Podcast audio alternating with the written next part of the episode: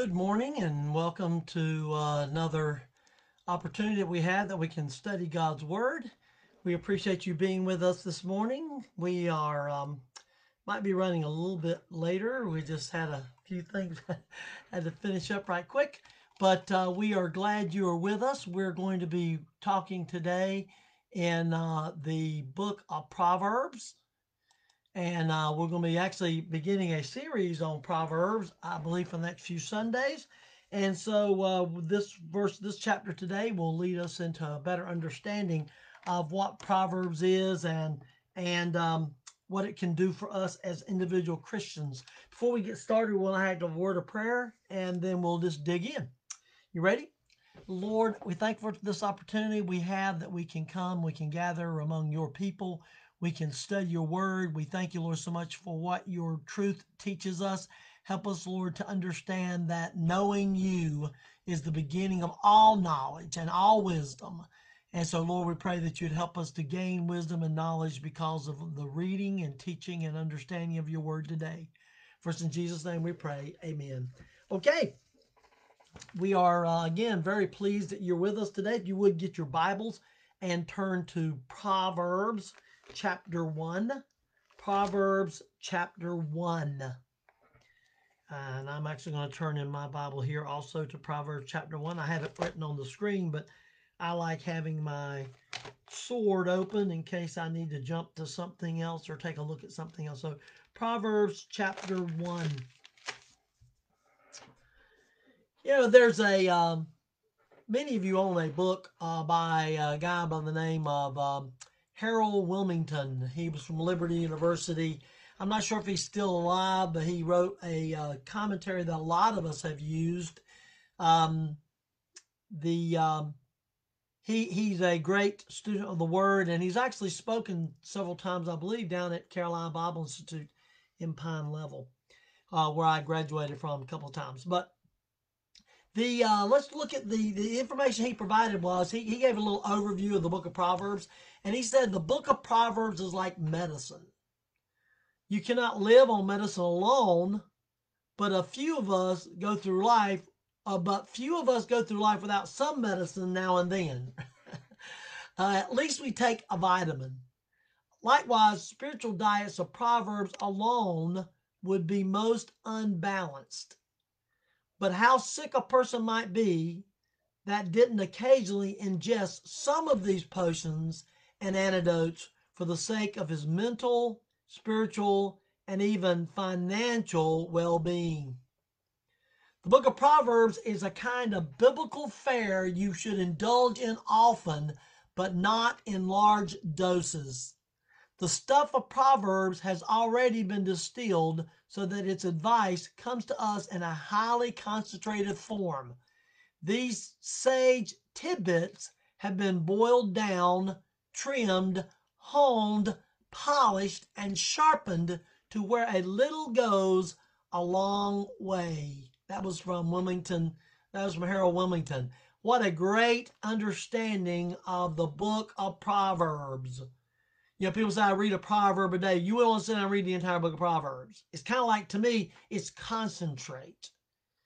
You know, a little bit goes a long ways.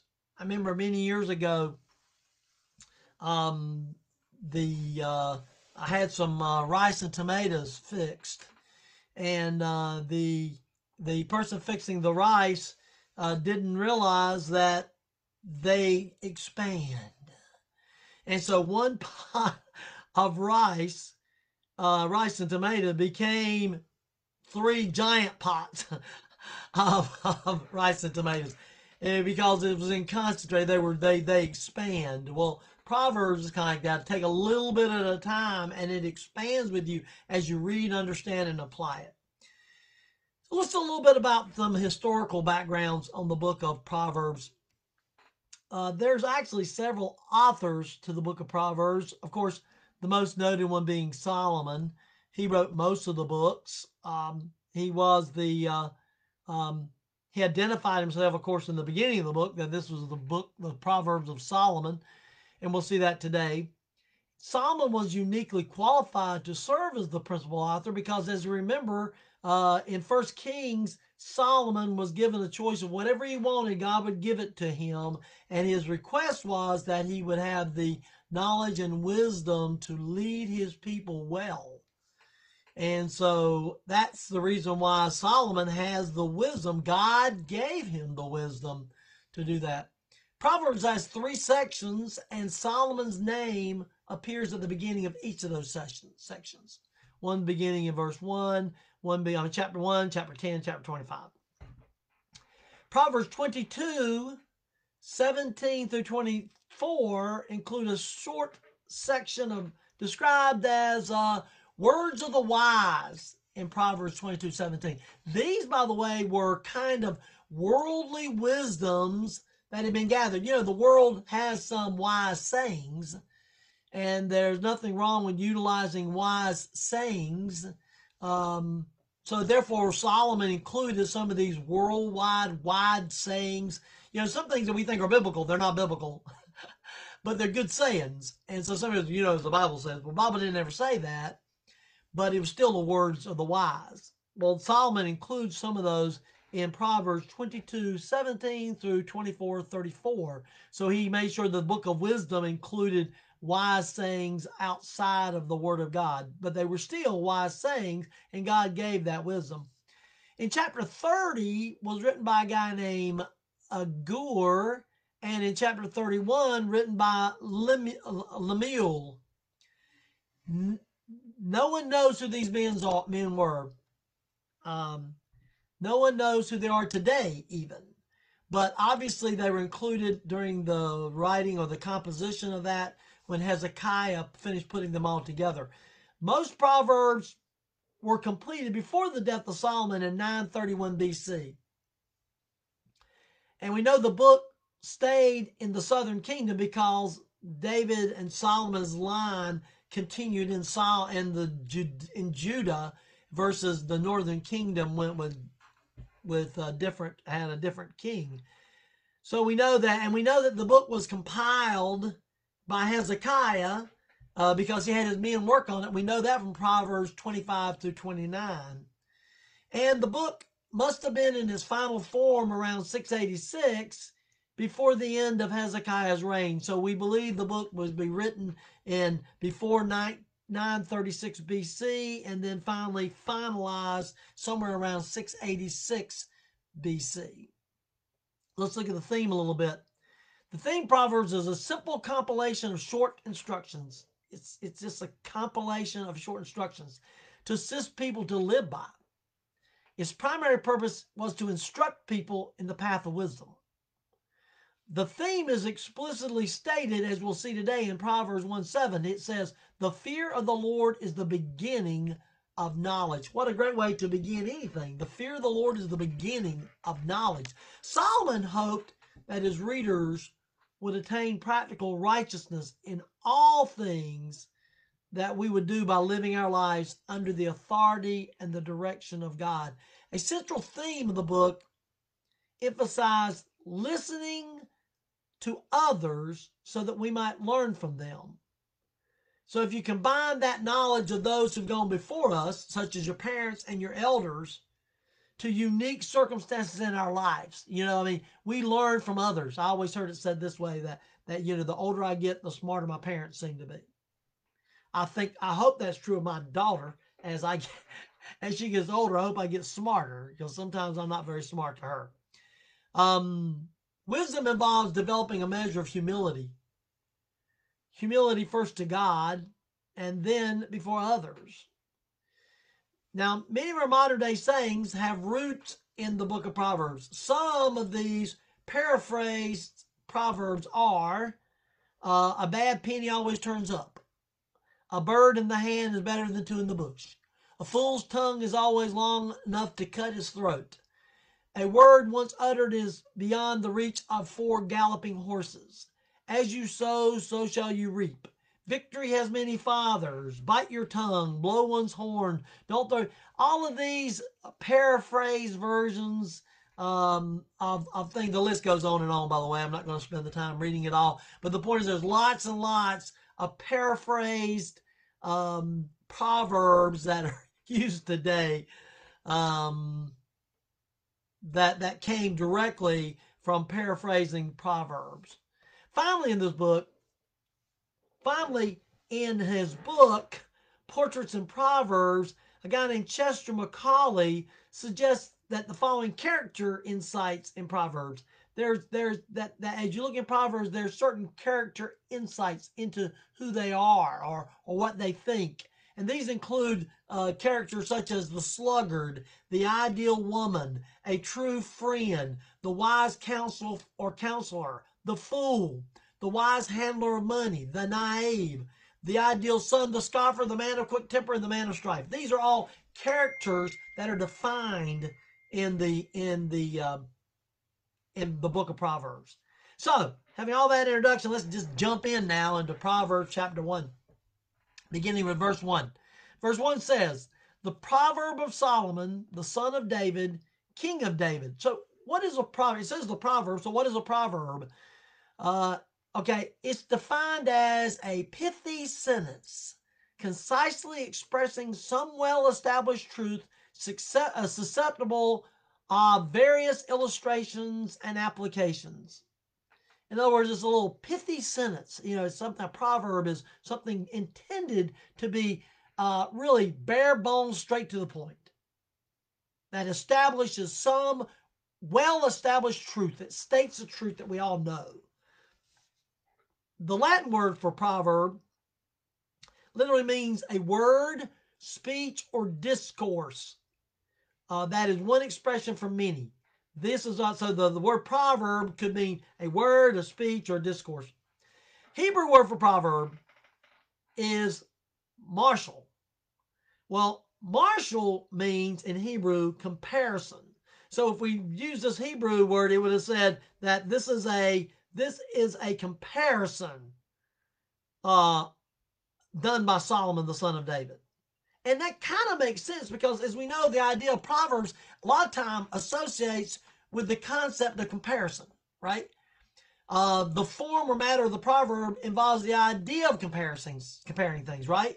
Sometimes the proverb is designed to omit one part of it uh, because it's kind of like a, it's kind of like a riddle or a dark saying. We know this in Proverbs 30, uh, Proverbs 1, Proverbs 49. We see all these things that are done that, that there were sometimes it was written as a parable. The Greek translators of the Bible use the word parabola or parable for the proverb because, and, and think about this, the gospel writers use this Greek word parabola which could have been used as parable, for the Lord discourses. So when the Lord presented parables, they were saying proverbs. They said the proverbs of the Lord instead of the parable of the Lord. It could have been interchanged. And so there's a lot of the same characteristics because Jesus, when he did his parables, uh, he also seemed to involve the idea of comparison, though not always as being the purpose, but he did do that. It appears then that the uh, proverbial and the parabolic styles of writing are originally and essentially the same.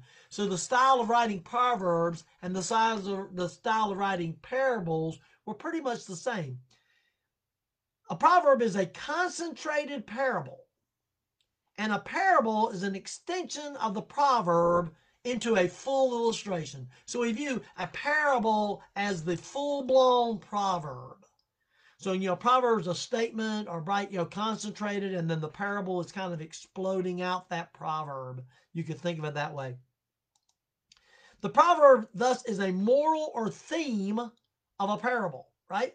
The proverb would be a theme of a parable. So you could read a proverb and then come up with a story that illustrates that. That story becomes a parable of that proverb, to say. Now, as we note again in verse 1 that the writer for this is clearly seen as being Solomon. He identifies himself. He says he's the son of David. Well, this makes him unique, the son of David, because he's beloved of God, right? He has a special relationship. He's the son of the beloved of God. He's also the king of Israel. That means he has power. He's in a special position to write about this wisdom.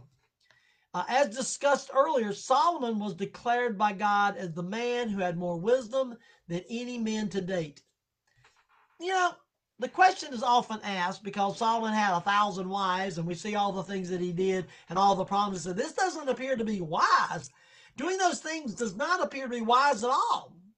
Yet he had more wisdom than anyone. So is there a difference? Is there a difference between being wise and having wisdom? I don't want to go off on this tangent too long, but I thought it's important as we look at Solomon, look at his words to understand a little bit about this. You know, we know in 1 Kings 3.12, he said, Behold, I have done according to thy word. This is God speaking to Solomon. Lo, I have given thee a wise and an understanding heart, so that there is none like thee before thee, neither after thee shall any arise like unto thee. So Solomon was clearly the wisest man to ever live. Now, I'm assuming that we don't count Jesus in that because Jesus was clearly wiser than Solomon. But as far as humans that didn't have divinity uh, to them, uh, Solomon was by far the wisest man. We know in 1 Kings 5.12, and the Lord gave Solomon wisdom as he had promised. So wisdom is knowledge of what is wise. You understand that? Now, let me say that again. Having wisdom is knowledge of what is wise. Being wise is action to do that which is learned from wisdom. So, can you have wisdom and not be wise? You certainly can.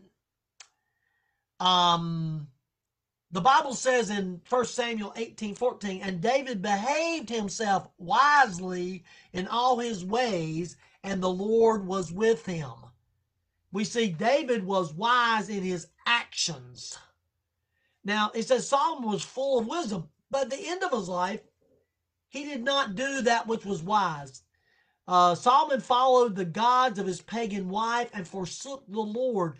He told him, and God told him that he would strip him of his kingdom from him and give it 10 tribes to the other because Solomon did not walk in the ways of his father. We know that. So we know because of Solomon's sin, because of Solomon's foolishness, and following other gods, because anyone that doesn't believe in the God that we know to be real are fools. So we know Solomon, even though he had the most wisdom, was foolish. Uh, we also see that those evil altars that Solomon built to these false gods were not destroyed until King, godly King Josiah tore them down hundreds of years later. When for 2 Kings 23, 13, he says, and the high places that were before Jerusalem, which were on the right hand of the mount of corruption, which Solomon the king of Israel had builded for Ashtoreth, the, the abomination of the Zidonites, and for Chemosh, the admonition of the abomination of the Moabites, and for Milcah, the abomination of the children of Ammon, did the king defile. And he brake in pieces the images and cut down the groves and filled their places with bones of men. See, Josiah had to tear down these idols, these temples, these altars that, that Solomon had put in place for, for three false gods for his wives.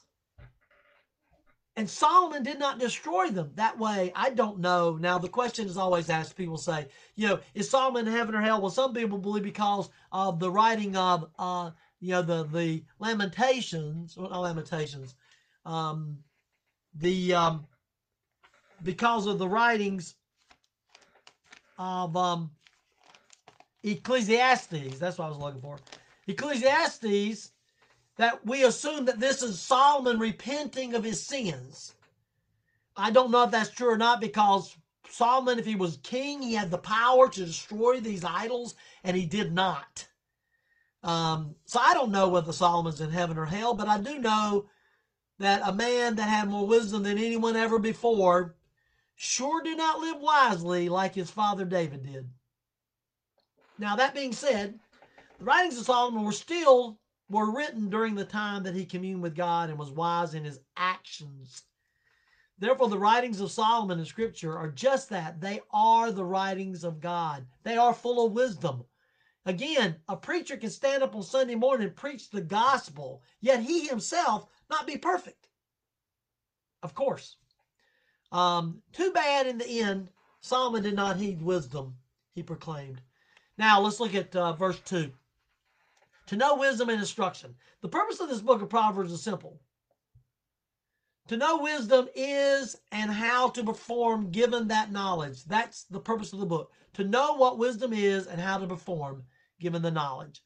So that's the purpose of the book of Proverbs. So as we read through Proverbs, we understand that. Um, we have shown in the life of Solomon himself, it is one thing to know wisdom and another on how to use it. When he used the word instruction, it means part of the meaning of instruction is that wisdom corrects us, corrects us. Wisdom, if we understand the truth, that truth can pierce our hearts and help us to be corrected. It's a form of instruction. You know, if we don't hear the truth, then how do we understand the truth? If we shut our ears and go la la la la la la la, like your children do because they don't want to hear the truth, then it can't change us. We know experiences, there are things we have done in the past that we would never have done again. How many of us can say that? Because we've gained wisdom. Now we can act wisely. Second part of verse 2 says, To perceive the words of understanding. Perceive means eyeing it, seeing it for what it is, real understanding. To perceive it means to, I see it, I see you, I perceive you, I understand it. Uh, understanding then the words that rely to the words that enable one to discern good from evil. You know, I can hear something and I'll, some sometimes my wife's telling me stuff and I hear it, and then later I'll ask her a question about it. She said, "Weren't you listening to me?" Well, I heard it, but I didn't understand it. I didn't spend the knowledge of time to enable myself to discern what she was saying. So even though I may have heard it, I didn't understand it. You know, saying the Proverbs, the purpose of Proverbs, though, and we said is to know wisdom and instruction, to perceive the words of understanding. And then verse 3 to receive the instructions of wisdom, justice, judgment, and iniquity. The word instruction repeated here simply for emphasis. Because instruction, understanding it is the key. Because you can read all you want to, you can do anything you want to do, but unless you read it, unless you understand it, unless you perceive it, unless you see it, I got it, then it really doesn't do you any good. So it was repeated here to receive the instruction, the knowledge, the hearing, the understanding of wisdom. This word wisdom is used here is different than that in the first verse because this wisdom is talking about discreet counsel. You know, wisdom can act as a discipline for encouraging dis- discretion. You know, to receive the instruction of wisdom, to receive the instruction of discretion. You know, uh, when someone tells us stuff or things that we shouldn't, there's some things you just shouldn't say. There's some things you just shouldn't do. You might be able to do it, but you really shouldn't do it. Uh, I could go down a list of things that I would talk about that I would think of, but I'm not going to do that today. Uh, justice, he says, translates elsewhere as righteousness. So to receive the instructions of, we can say, the, of discretion, of righteousness, Judgment is the idea of applying good reasoning to a situation that confronts one. You know, the ability to understand the, the instruction of, of the discretion of what's right, of reasoning, you know, the idea that confronts one daily. How do I make good judgments every day? Um, equity translates elsewhere as uprightly, treating others fairly in all attributes of one upright and all relationships with God man. So he says here, that the purpose is to know wisdom and instruction, to perceive the words of understanding, to receive instruction of wisdom, justice, judgment, and equity. These are the reasons why he wrote. He wrote it to give subtlety. That means prudent, acting with or showing care and thought for the future. So the purpose of it is also to help you think about the future because what good does it do to think about the past?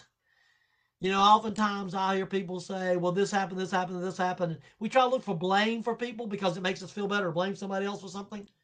Maybe there are, maybe it is somebody else's reason why it happened. And it's important to go through the process of understanding what happened so that we don't repeat it. That's why it's important to understand history so that we don't repeat it. Because if you don't understand history, you certainly will repeat it. We've seen that happen over and over again. But but the, the purpose here is that we that we think about the future. That we take these things that we've learned. Proverbs can show us, make us think about our past and things that we know and the knowledge that we've been taught, and then be able to apply it to our future.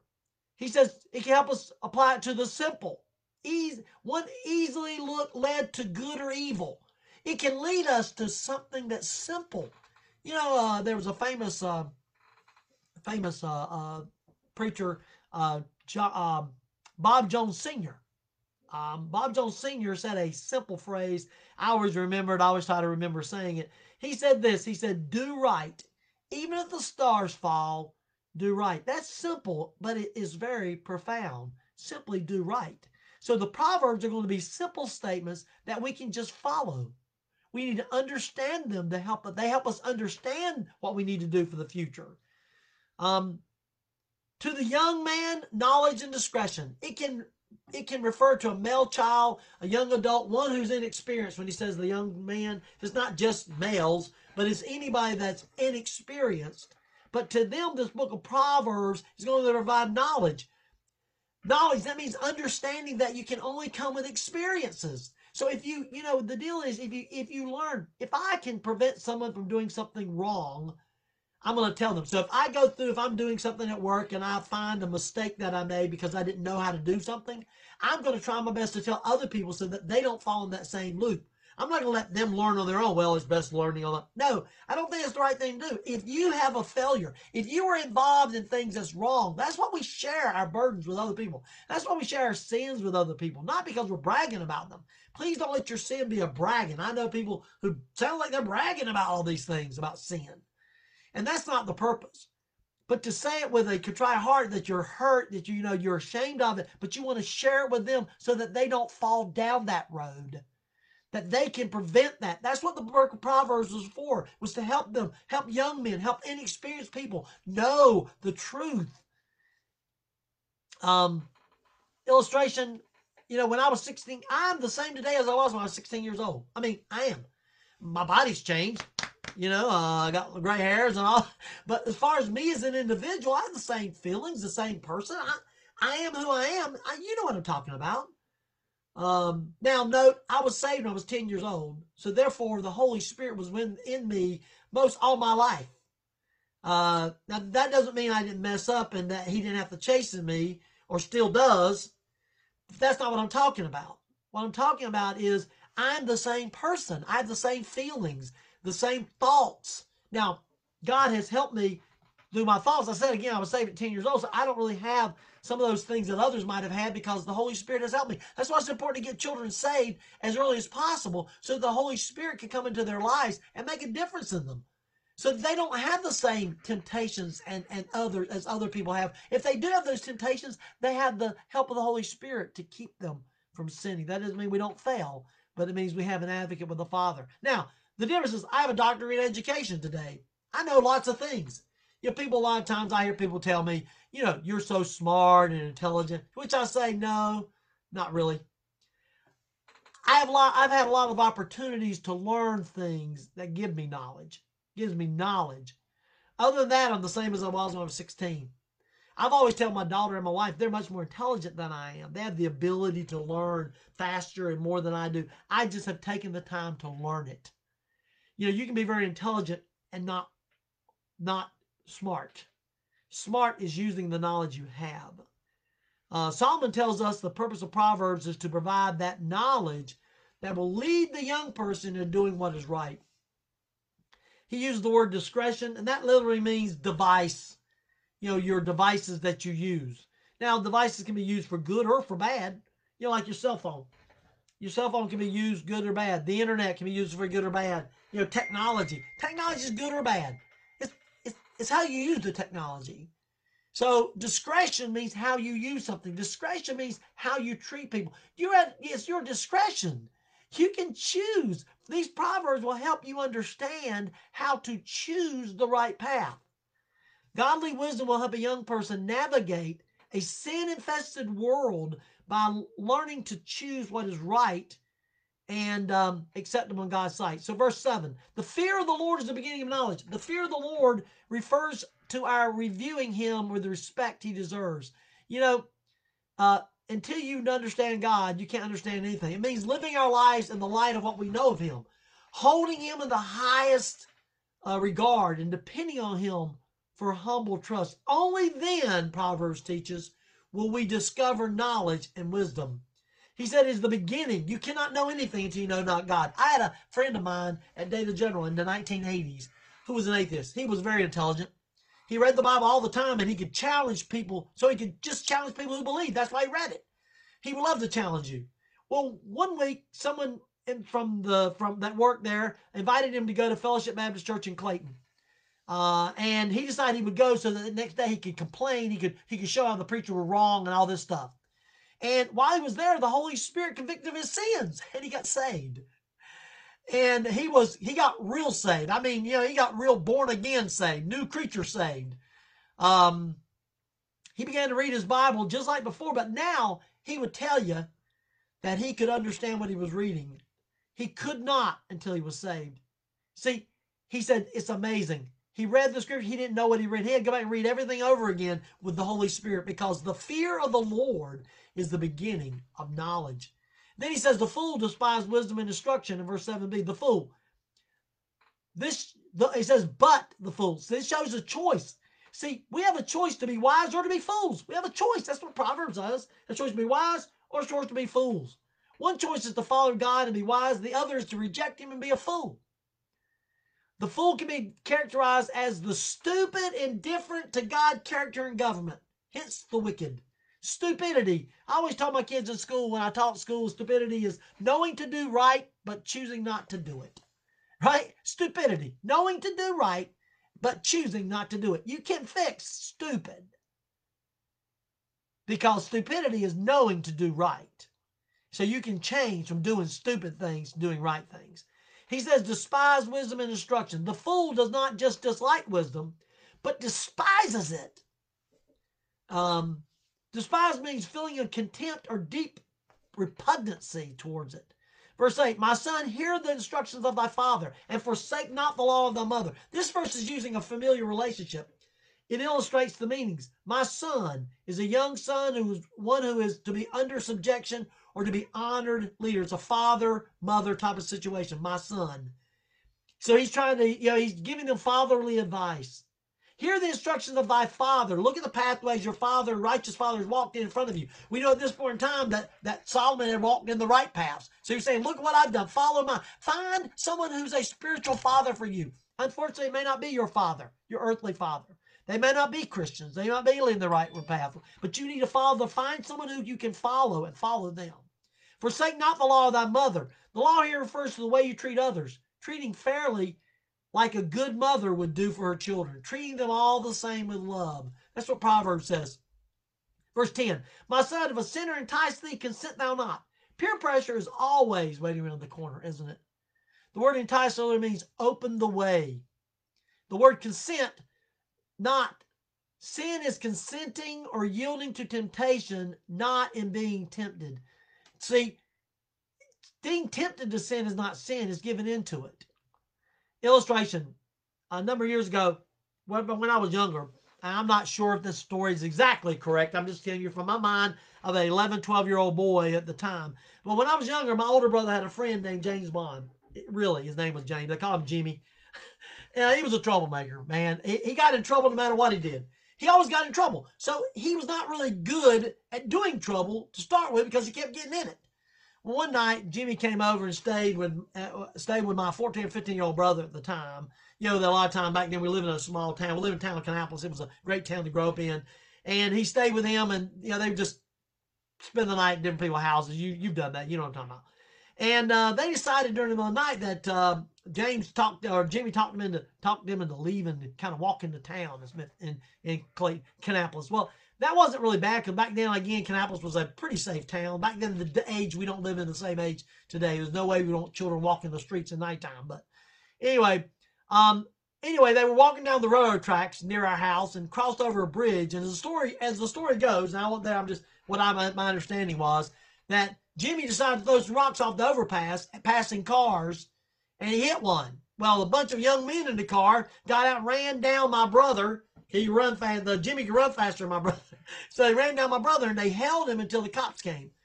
And the police took my brother back home. And when the police got to my house, Jimmy had run back to our house, was laying in the front yard, breathing heavy because he just run all the way back to the house. And so he didn't really escape the problem anyway. And uh, it wasn't that big a deal, you know, but still it was something that happened because he consented with this other guy. My brother finally stopped hanging around with him because Jimmy always got in trouble no matter what he did. See, the Bible says here, if sinners entice thee, consent thou not. Um, it would have been a great verse for my brother to have learned before meeting a Jimmy. Um, just to say that. Well, verse 28, verse first part of 20 says, Wisdom crieth out without. Wisdom is now the person crying out. Wisdom wants to be heard.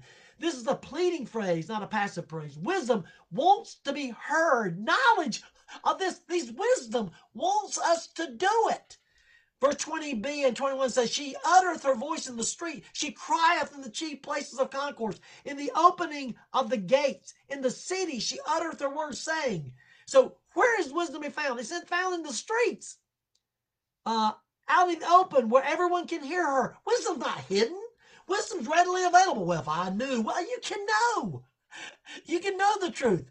The cheap places to conquer, it's in the places you go to the market to purchase your foods and your services. When you do things, oftentimes we buy things, we know better than that. I bought some things I'm thinking, you know what, I knew better than that. I shouldn't have done that. I shouldn't have clicked on this link. I knew that was not the right thing to do. Somebody hacked me because I clicked on the wrong link on my computer. I knew better, but I did it anyway. Wisdom. The opening of gates where business is conducted, where key decisions are made in the town. Wisdom. That's where it can be found. In the city, she utters her word. She's calling as many people as possible to follow her ways and rejecting the foolish ways. Wisdom is calling us. The Proverbs will call us to do right, to understand, to be wise. Verse 22 How long, ye simple ones, will ye love simplicity? And the scorners delight in their scorning, and fools hate knowledge. How long will you keep ignoring wisdom, is what it's asking. Who ignores them? Simple ones, those who choose to remain ignorant. See, you have to choose to remain ignorant. I always tell that for teacher kids in school. You know, kids kids that don't want to learn, they choose not to learn.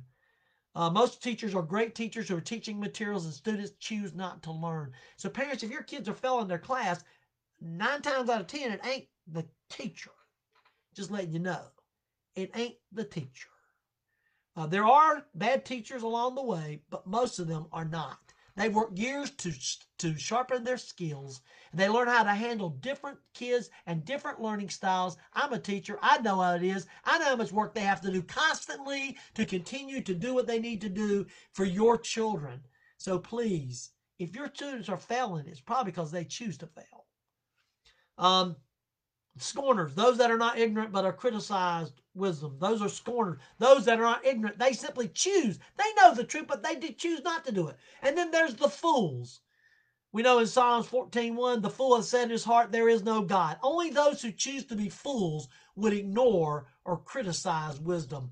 Finally, the last couple verses, verse 32 For the turning away of the simple shall slay them, and the prosperity of fools shall destroy them. The consequences for rejecting wisdom is a decision that results in a significant impact on one's life, right? If you choose to ignore wisdom, you're going to have problems, folks.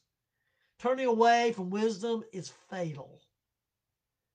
It says, slay and destroy shows the violence that always results from those who reject wisdom. Prosperity of fools shall destroy them. These foolish people will feel safe until they're suddenly destroyed and never saw it coming because they lacked wisdom.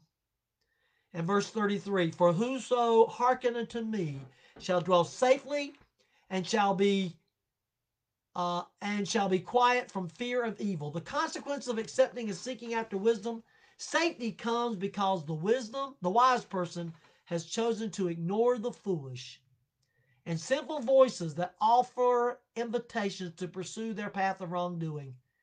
See, safety comes because a wise person chooses to ignore foolish and sinful voices. The wise do not have to fear the harm that often comes to those that live by the sinner's code.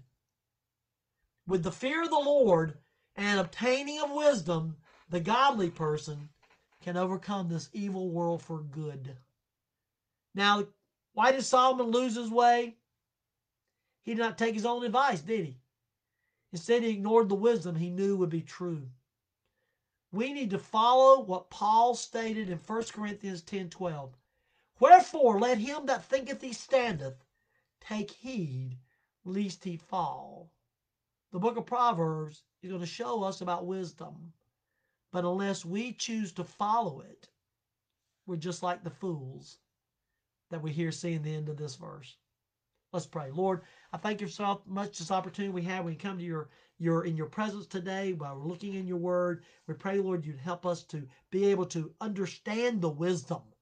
Help us, Lord, to use these proverbs that we're reading and understanding that we might be able to be smarter, more knowledgeable, that we might not be acting like a fool, that we can defend ourselves against the, those that would, would deceive us, those that would lead us into sin, that we would know the right path to take. Lord, help us then when we know that knowledge to act wisely.